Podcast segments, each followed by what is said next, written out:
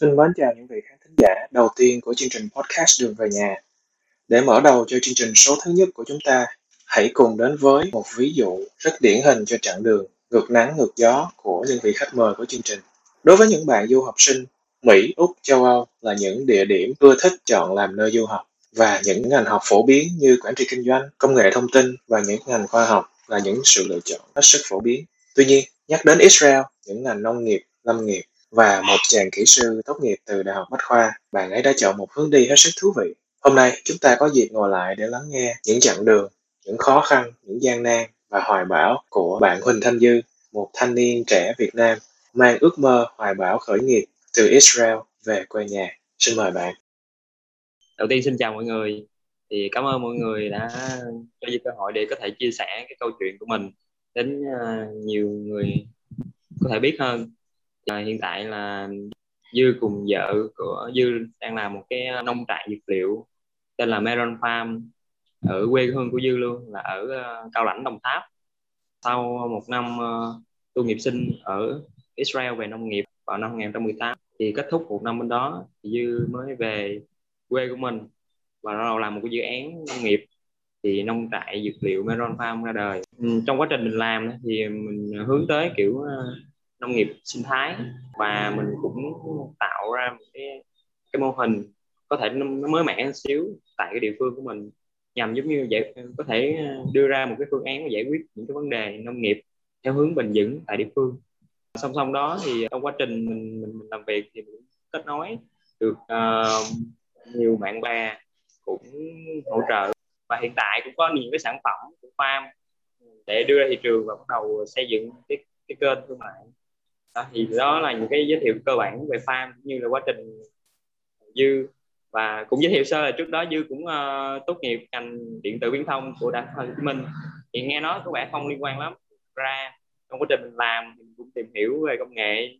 Nhưng mà có cái duyên lớn là tiếp xúc với nông nghiệp. Thì đó khi mình về quê hương mình bắt đầu cái dự án nông nghiệp chứ không phải là liên quan thuần về công nghệ hay là kỹ thuật. À, cảm ơn lời. Mở đầu rất là thú vị và à, tương đối à, tổng quát của cô Dư. Thì à, anh em có một uh, số câu hỏi uh, dành cho Dư để mà mình tất cả các độc giả và cũng như anh chị em đây có thể hiểu hơn về cái công việc uh, và chặng đường của Dư đã trải qua. Chúng ta nói về cái uh, quê hương đi. Chúng ta nói về đường về nhà. Vườn ươm cho tất cả mọi người chúng ta lớn lên. Xin Dư giới thiệu sơ qua về Đồng Tháp về địa danh con người những đặc sản của miền quê của bạn. Thì ờ, đối với cái ờ, đồng tháp mình ấy, thì thực ra nó có rất là nhiều thứ nó có thể nó là một cái tỉnh mà có rất là nhiều đặc sản nhiều cái ờ, đặc biệt về văn hóa.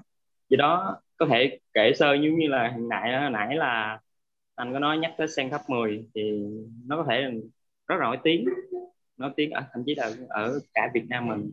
Ngoài ra thì có chẳng hạn như ở cao lãnh vậy đó, thì nó có thêm một cái ờ, một cái đặc sản là xoài xoài cao lãnh. Thì thời gian qua bắt đầu nó tiếp cận những cái thị trường châu Âu hay Mỹ vậy đó. Hay là những cái đặc sản như là về quýt hồng la dung hay là ấu trái ấu. Mọi người biết trái ấu là trái ấu mà nó nhọn nhọn và trong nó bùi bùi giống như khoai vậy đó. À, ngoài ra ở phía phía trên ờ, gần Campuchia Hồng Ngự thì nó có về những cái loại mà cá cá tra. Thậm chí là ở ở cái khúc mà Sa Đéc thì nó có khu vực làng hoa. Nói chung là những cái, cái và nó rất là nổi tiếng nha nổi tiếng so với cả nước rất là nhiều người biết thì uh, nói về đồng tháp một tỉnh rất là thuần nông nghiệp và có rất là nhiều cây trái về đặc sản nông nghiệp. Cùng với đó cũng nó có một cái lịch sử nó gắn với văn hóa ốc eo tại một cái địa điểm ở gần cũng gần thấp 10 người cũng biết tới và đi tới đó. À cảm ơn dư. Thì uh, theo dư chia sẻ thì đa số là những cái uh, hoạt động nông lâm nghiệp ở Đồng Tháp là hướng tới lĩnh vực uh, tiêu dùng những sản phẩm nông nghiệp của, của quê hương mình. À, nhưng mà tại sao Dư không chọn cái hướng truyền thống là để tiếp tục sản xuất những cái sản phẩm nông nghiệp đó mà chưa chọn một cái hướng tương đối mới là làm những sản phẩm hướng về uh, lĩnh vực để mà sử dụng làm nguyên liệu cho các sản phẩm về dược liệu và thuốc chẳng hạn thì uh, Dư có thể chia sẻ thêm được không? Ra khi mà em về uh, Đồng Tháp mình để khởi nghiệp uh, mình chọn làm nông nghiệp thì mình lựa chọn cây trồng thì lúc đó mình cũng có băn khoăn có thể mình làm xoài có thể là làm cây ăn trái và rất là nhiều loại cây.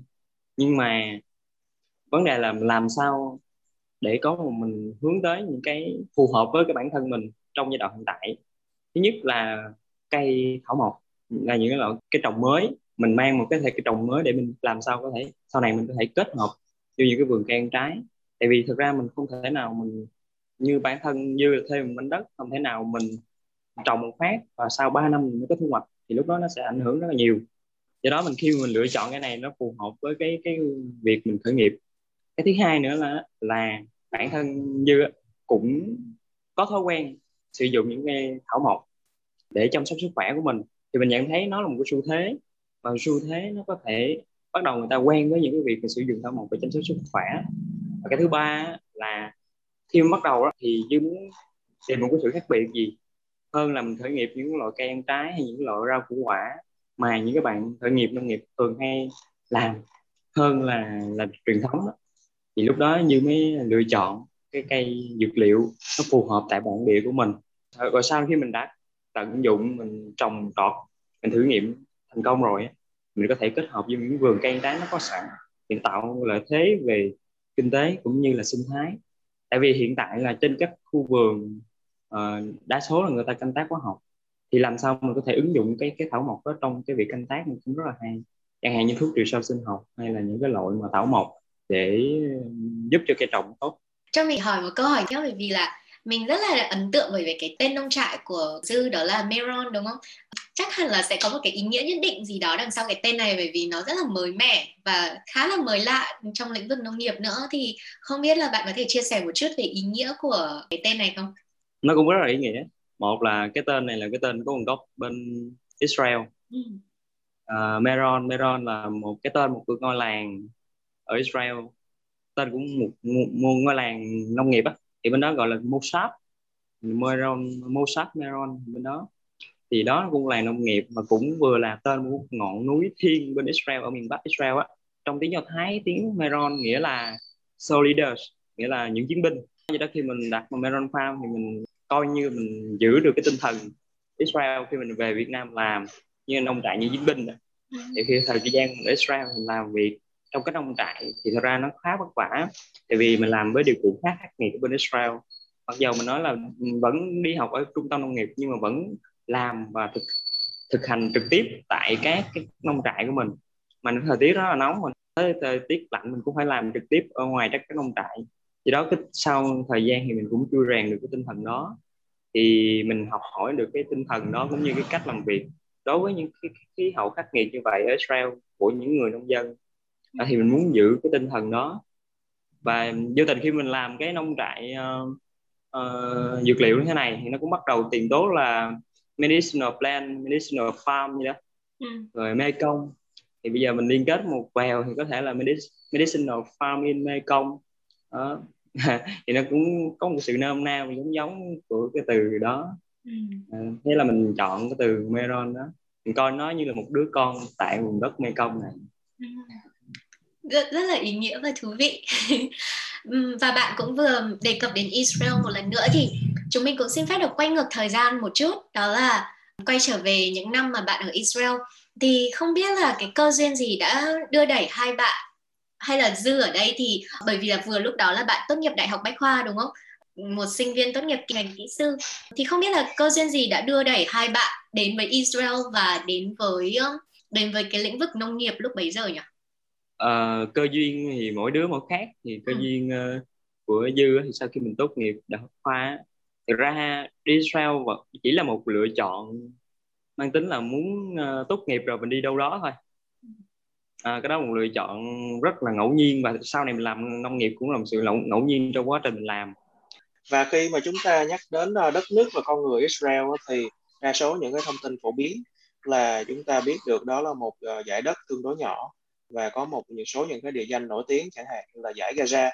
Và thành phố Tel Aviv là một thành phố rất là phát triển. Nhưng mà đó lại không là thủ đô của của Israel mà lại là thành phố mà lại thủ đô Jerusalem. Và đương nhiên đó là đối với anh em uh, chơi Counter Strike và Half-Life thì uh, ai cũng biết đó là đất nước mà sản sinh ra khẩu súng uh, Desert Eagle hiện tại. Và đương nhiên là là cái nôi của những nhân tài của thế giới những người Do Thái và đa số một số vị là lãnh đạo của Hoa Kỳ cũng có xuất xứ lâu đời là từ từ gốc gốc Do Thái. Thì trong quá trình sinh sống ở đó dư có thể cho các anh chị em và tất cả khán thính giả biết được là khó khăn trong lúc bạn làm việc ở đó chẳng hạn như về những khó khăn về vấn đề ngôn ngữ. À, tại vì theo uh, kinh nghiệm bất ổn của sĩ biết thì họ nói nói không một tiếng không phải là tiếng tiếng Anh không phải là ngôn ngữ chủ yếu. Và họ có một số ngôn ngữ khác. Vấn đề giao tiếp và vấn đề con người thì trong lúc uh, làm việc và học hỏi ở đó à, uh, như có thể chia sẻ thêm cho mọi người biết được thì uh, thật ra mình mình mình đọc qua sách báo và tài liệu qua phim ảnh Israel đó. Thì trước đó thời gian đó mình rất là ngưỡng mộ họ nha. Và khi mà mình bước chân của đó sống ở đó thì lúc đó là dư sống ở một cái à, ngôi làng nông nghiệp gọi là Mossad ở khu vực uh, phía nam của Israel. Thì nó gần biển chết nó nằm ở thung lũng Araba kế sát bên biên giới Saddam luôn. Thì thường những cái làng nông nghiệp nó sẽ định cư ở những cái khu gần biên giới để một là để nó có thể là giữ đất hai nữa là bảo vệ biên giới của mình và nó lập nghiệp ở đó. Thì ờ, uh, qua bển thật sự mình mình mình thấy được nhiều mặt của nó nhưng mà trung quy và rất là ngưỡng mộ họ em thấy người Israel họ rất là thông minh. Thông minh nó là là một phần thôi mà họ cực kỳ chăm chỉ. Và cái lớn nhất mà mình thấy được đó là họ rất là liên rất là liên kết với nhau họ có niềm tin với nhau. Tại vì họ xây dựng những cái làng nông nghiệp mà họ, họ liên kết và họ, họ tạo thành cái hệ sinh thái với nhau để làm sao nó phát triển nhất cái cái vùng đó, cái làng công nghiệp đó. Thì khi mình nhìn về Việt Nam thì mình mình thiếu điều đó là thiếu làm, thiếu cái niềm tin, thiếu cái sự liên kết, cũng như là cái cái cái hiệu suất làm việc của họ rất là cao. Và họ cũng làm việc rất là hiệu quả và họ, nhất là những cái người nông dân họ có khả năng làm kinh tế rất là tốt. Nên cái việc mà về giá cả này nọ, về thị trường họ xoay sở cũng rất là tốt và ở Israel thì nó có một cái ngày thứ bảy, gọi là ngày Sabbath thì giống như một cái ngày nghỉ ờ, của mình thôi. Thì nó bắt đầu đầu tuần của nó là ngày chủ nhật. Nhưng mà Sabbath nó bắt đầu vào, sẽ là 6 giờ, lúc mặt trời lặn của ngày thứ sáu, và tới lúc mặt trời lặn của ngày thứ bảy là một ngày Sabbath thì nó rất là đặc biệt cái chỗ là cả quốc gia họ đều nghỉ, xe buýt cũng nghỉ, quán xá cũng nghỉ chỉ có những cái khu mà như là bãi tắm hay là những cái khu mà du lịch uh, lớn thì họ vẫn mở để đón khách du khách. Còn những cái cửa hàng nhỏ nhỏ, thì họ nghỉ hết. Ngoài đường không có xe buýt. Đó đi lúc đó thì là nếu mà có đi chơi thì chỉ có mà hít uh, ờ, ngoài đường thôi chứ đi quá gian ngoài đường thôi chứ không có mà đi xe buýt được. Bữa nào mà không quá gian được là phải loại bộ uh, cả chục km gì đó phải đi, đi về nhà. Họ sống cũng khá tận hưởng họ sống cái ngày đó là cả ai nông trại ngoài đường nghỉ hết và họ đầu họ dẫn gia đình đi chơi. Đó mình thấy là họ làm việc hiệu quả chăm chỉ cũng thông minh nữa mà cũng biết sống biết tận hưởng. Và đặc biệt là cái người trẻ thì hầu hết những người trẻ sau khi tốt nghiệp cấp 3 thì họ uh, phải điều đi uh, nghĩa vụ quân sự. Thì họ có thời gian làm việc đó uh, có thể là từ hai tới ba năm trong cái ngủ như vậy. Sau đó thì họ có thể đi học đại học hay là đi đâu đó họ rất là yêu cái ờ, cái thiên nhiên và động vật hoang dã, dù bất cứ con nào. Chỉ có ờ, ăn hay những cái vật mà nuôi thôi, và người dân du lịch ở đó đi đến rất là nhiều, tại vì cái vùng đất đâu đâu cũng có về giá trị lịch sử. Và nó, họ kể chuyện rất hay, chỉ có một tảng đá mà họ viết lên câu chuyện mấy ngàn năm lịch sử, biết bao nhiêu cái vấn đề ở đó, và nó kể rất là rất là thú vị. Thì ờ, mình quay lại cái chủ đề mình bàn thảo tiếp theo đó dư là, bên đó thì có tình trạng như ở Việt Nam, một số năm gần đây là gặp cái trường hợp mà được giá mất mùa và khi được mùa lại mất giá và cái cái cách người uh, Israel họ giải quyết cái vấn đề đó như thế nào mà mình có thể ứng dụng trong uh, trong cái nông trại Meron của mình và dư có thể chia sẻ một số điều để mà mình có thể uh, cho các các các bạn làm lĩnh vực nông nghiệp khác được biết để mà có thể mình giải được một phần nào đó cái bài toán khá là hóc búa như vậy. Thật ra cái em học được của người Israel nãy như chia sẻ thì uh, họ làm nông nghiệp theo kiểu sinh thái. Có nghĩa là họ sẽ ờ, sinh thái họ liên kết với nhau. Nhưng mà đầu tiên thì em chia sẻ cái ý lớn nhất á, là họ mang một cái tư duy là agri business. Họ làm có thể nói thẳng ra họ có thể là làm kinh kinh tế nông nghiệp. Còn ờ, đối với ờ, người nông dân Việt mình thì đơn giản đơn thuần á, chỉ là có thể là trồng cái cây gì nuôi cái con gì và trồng ra sao trồng như thế nào và dừng lại mức độ đó. Và cái việc bán là việc của người khác chứ không phải là cái việc của người nông dân mình. Và ở mình uh, thì nó bị cái là nó sẽ sản xuất theo hướng manh mún nhỏ lẻ. À, thì những cái vấn đề đó sẽ khiến cho những cái người thương lái những cái nơi mà thu mua người ta có có có quyền ép giá và bán được hay không thì do những cái thương lái đó. Nên thường xuyên dễ xảy ra cái tình trạng là giải cứu. Và thậm chí là những cái doanh nghiệp cũng không khó mà liên kết với uh, những người nông dân truyền thống. Có thể là do về uh, thông tin chưa kết nối tốt có thể là do về quá chất trong quá trình canh tác và cũng có thể là do giống như là nó không đạt được chất lượng như yêu cầu. Còn bên Israel á có thể là họ đơn thuần chỉ sản xuất những cái uh, trồng những cái loại nông sản nhưng mà được cái là họ xây dựng cái hệ sinh thái họ liên kết với nhau. Có thể là họ xây dựng một cái vùng đó trồng nho chẳng hạn đi hoặc là trồng xoài hay là trồng cà chua. Thì có thể là cả hai cái làng đó người ta trồng một cái loại đó hoặc là 80 phần trăm sẽ trồng một cái loại ờ, nông sản đó và sẽ cùng bán với nhau một thương hiệu và họ xây dựng thương hiệu rất là tốt. Và đồng thời chính phủ cũng hỗ trợ về mặt kết nối với những cái thị trường kết nối về ờ, hỗ trợ về giá kết nối về thị trường tại châu Âu, tại Nga, tại Bắc Mỹ chẳng hạn thì các bên nó liên kết với nhau rất là rõ ràng. Từ cái ông nông dân rồi từ cái bên mà nghiên cứu từ bên những cái công ty về cung cấp những cái phụ trợ về sản xuất như là nước về giống hay là những cái loại mà phân chẳng hạn. Đó, thì họ liên kết với nhau. Và ở cái Israel đó, nó có hình thành một cái làng nông nghiệp. Thì cái vùng nông nghiệp đó sẽ có một cái trung tâm nông nghiệp chuyên giáo dục về nông nghiệp. Và nó nghiên cứu về những giống cây trồng và hỗ trợ người nông dân trong cái việc canh tác. Và thế đó cả cái vùng đó đó nó sẽ có thể liên kết với nhau. Và nó cung cấp ra thị trường những loại nông sản giống nhau và nó được chính phủ hỗ trợ. Thế là nó bán được giá. Thậm chí là chuối đi thì cả một cái vùng phía bắc của Israel á, trồng chuối rất là nhiều. Nhưng mà về chất lượng về sản phẩm rất là, rất là tốt. Và có thể là nó chuối nó không xuất khẩu nha nhưng mà nó chỉ tiêu thụ trong nước thôi. Mà cả cái vùng cả đất nước Israel thì nó chỉ ăn chuối của cái vùng phía bắc đó thôi. Nó có thể việc phân chia cây trồng rất là tốt thì dẫn tới là cái cái việc mà phân bố những cái cây trồng sau những cái nông sản sau thu hoạch đó, của đất nước họ nó được uh, được điều động được phân bố bởi chính phủ. Thành thử khi mà nó không có bị ủng ứ ở nơi nào hết thì nó sản xuất ra thì thường nó sẽ có cái hồn bán người ta cũng những cái định hướng những sản xuất cây gì nuôi con gì cho nó phù hợp. À, cảm ơn duy. Thì ờ, thực ra uh, cái này sĩ đúc kết lại có thể uh, tạm hiểu ví von là cũng quay về cái bài học mà bó đũa và chiếc đũa mà ngày xưa tất cả uh, các anh chị em chúng ta đều đã đã được uh, hướng dẫn.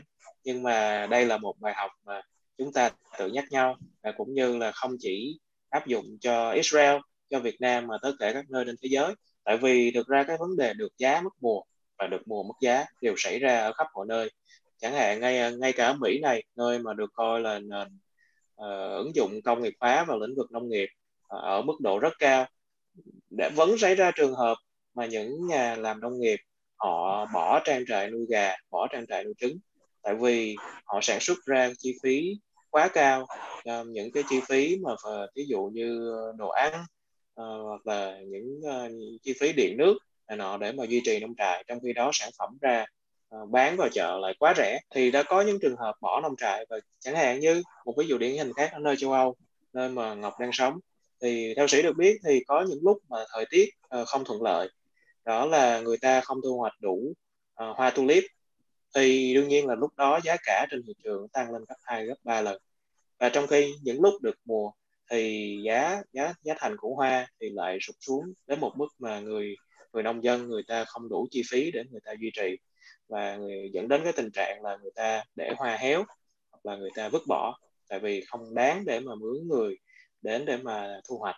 Đó cũng là một cái bài học kinh nghiệm uh, cho cho tất cả những uh, cái nước không chỉ là những nước đang phát triển và các nước đã phát triển à, cảm ơn dư đã chia sẻ những cái đó. quy mô nói chung là nó là một cái quy mô về hệ sinh thái ở bên uh, ở bên Israel đúng không thì liệu dư cũng như là vợ của mình và các bạn thành viên trong nông trại Meron có định hướng cho cái nông trại của mình cũng đi theo cái hướng là hệ sinh thái này ở Việt Nam không và theo như bạn thì liệu cái quy mô như thế này có phải là một um, khó khăn trở ngại không? Bởi vì nó khá là mới mẻ ở Việt Nam mình. Hiện tại nông trại uh, Meron Farm cũng mình định hướng xây dựng cái nông trại theo hướng là kiểu hệ sinh thái nông trại. Nó cũng khó khăn ban đầu tại vì thật ra mình đang cố gắng xây dựng nó thành một hệ sinh thái. Meron sẽ có thể đang là một nông trại sinh thái và bắt đầu mình trồng những loại cây thử nghiệm. Giống như bước đầu kể đơn giản thôi. Giống như là khi mà ở Israel á, thì nó câu chuyện là ở vùng sa mạc. Thì uh, trước khi uh, trước đó họ chỉ là một sa mạc trống trơ thôi chỉ cát đá thôi chưa có trồng gì hết chứ. Thì lúc đó sau khi mà họ độc lập rồi họ trở về những cái vùng uh, đó để họ định cư thì điều đầu tiên họ muốn uh, làm đó chính là phải trồng cái gì đó ăn cái gì. Thì từ đó thì chính phủ mới hình thành một cái trung tâm nông nghiệp để nghiên cứu cây trồng ở đó và để dạy cho những cái người tới đó định cư để làm nông. Rồi từ người ta trồng được mở rộng được và bắt đầu như đạt tới những cái kết quả ngày hôm nay bắt đầu nghiên cứu trồng và đạt kết quả. Nhìn về cái câu chuyện đó thì mình cũng bắt đầu từ câu chuyện tại vì nó rất là mới mẻ. Việc làm xuất phát từ nông, nông trại nhỏ để làm chuyện đó cần sự học lực. Nhưng mà đang trong cái giai đoạn mình thử nghiệm mình quan sát chính bản thân mình mình chính cái mô hình của mình thì Meron đang trồng nhiều loại cây và hướng tới là dạng nghiên cứu tại cái địa phương của mình. Và khi bắt đầu mình cũng đưa ra những cái sản phẩm thì mình hướng tới những cái sản phẩm, tại vì mình nhỏ mà chế biến những sản phẩm rồi mình bán, thì chế biến những cái sản phẩm đó khi mình bắt đầu mình phát triển lên rồi, mình cần cái nguồn nguyên liệu nó nhiều hơn, bắt đầu kết hợp với những cái nông trại, những cái nông hộ xung quanh khu vực của mình. Có thể họ trồng theo cái những cái nguyên liệu mình đang cần mà theo hướng canh tác không quá chất của mình đang hướng tới vậy đó. Có thế là mình thu mua lại cho họ. Thì dần già có thể là hình thành một cái những cái vệ tinh, nông trại vệ tinh xung quanh của mình. Thì mình có thể là trở thành một cái nơi nông trại kiểu mẫu. Có thể là một cái nơi có thể là trưng bày hàng hóa, có thể là nơi người ta đến để kết nối. Và cái quan trọng là làm sao là mình trở thành một cái nông trại trung tâm. Mà nó, và những cái nông hộ xung quanh sẽ liên kết với mình. Tại vì người, những người nông dân rất là khó để có thể mình họ, kêu họ làm một kinh tế nông trại như thế nào kêu họ bán ra sao thì rất là khó. Bây giờ chủ yếu là làm sao họ hướng tới là họ trồng không có chất có thể là một. Cái thứ hai là để nâng cao kinh tế. Và cái thứ ba là làm liên kết với họ để mình có thể thu mua cái nguồn nguyên liệu đó cung cấp cho farm mình để mình bán ra thị trường. Từ những cái sản phẩm mà đang chế biến mình bán thì mình cũng xây dựng một hệ sinh thái nhưng mà nó nó nó hơi khác biệt so với Israel nhưng mà làm sao mà có sự liên kết với nhau? Mình không cần phải thuê thêm một miếng đất mấy chục hecta hay là mua những miếng đất nhiều thật là nhiều. Ừ. mà mình có thể liên kết những cái miếng đất đang hiệu suất thấp. Đây miếng đất người ta muốn chuyển đổi cây trồng. Những miếng đất đang trống chẳng hạn như đó. Rồi mình liên kết là thì có thể mình có rất là nhiều đất nhưng mà không có sở hữu. Tại vì họ sẽ trồng những nguyên liệu thấp cho mình. Thậm chí là mình, mình trồng gừng đi. Mình đang hướng tới trồng gừng loại dược liệu gừng thì mình có thể trồng dưới những cái tán xoài chẳng hạn. Thì họ cái nguồn người nông dân vẫn có thể tiêu thu được cái nguồn gừng từ cây xoài. Thì đó là một cái ý tưởng. Thậm chí là những cái loại rau thảo, thảo mộc lá chẳng hạn đi thì vẫn có thể trồng xen vô những cây trồng hiện tại. Để được họ có nguồn thu. Thì à, mình đang hướng theo điều đó. Có thể là bước đầu cũng hơi khó khăn bởi có thể là họ chưa tin mình mình còn quá quá quá trẻ để mình làm chuyện đó. Trong khi người nông dân người ta đã có kinh nghiệm mấy chục năm làm không rồi bây giờ mình nói người ta cách này cách kia mà làm kiểu không quá chất. Tại vì quan điểm của người Việt Nam là nếu trồng mà không có phun xịt quá chất không bỏ phân hóa học thì lấy gì mà ăn? Thì đó là một cái quan điểm bấy lâu nay mình, mình nó gắn sâu vô kể từ cái cuộc cách mạng xanh uh, diễn ra. Phải sử dụng phân hóa học phải sử dụng thuốc trừ sâu thuốc diệt cỏ rất là nhiều thứ liên quan và dẫn đến cái vùng đất của mình nhiễm độc. Thì dư làm sao hướng tới là làm sao họ bớt đi đó và họ bảo vệ được sức khỏe của bản thân mình. Và thậm chí là đưa cái nguồn uh, nông sản những nguồn nguyên liệu nó sạch. Thì uh, đó là những cái điều mà mình nông trại Neron đang hướng tới. Thì bước đầu những khó khăn rất là nhiều làm làm sao để thuyết phục họ có thể liên kết với mình làm sao để mình, mình, mình cải tạo được cái miếng đất nó vốn đã bị nhiễm quá lâu về về hóa chất công khó thì nó nó nó là cái cái dư ở đang xây dựng. Mình cảm thấy đây là một cái ờ, một cái cái hướng đi rất là mới và nhưng mà mình rất thích cái hướng đi đấy. Mình rất hy vọng là các bạn sẽ thành công trên cái hướng đi này của mình.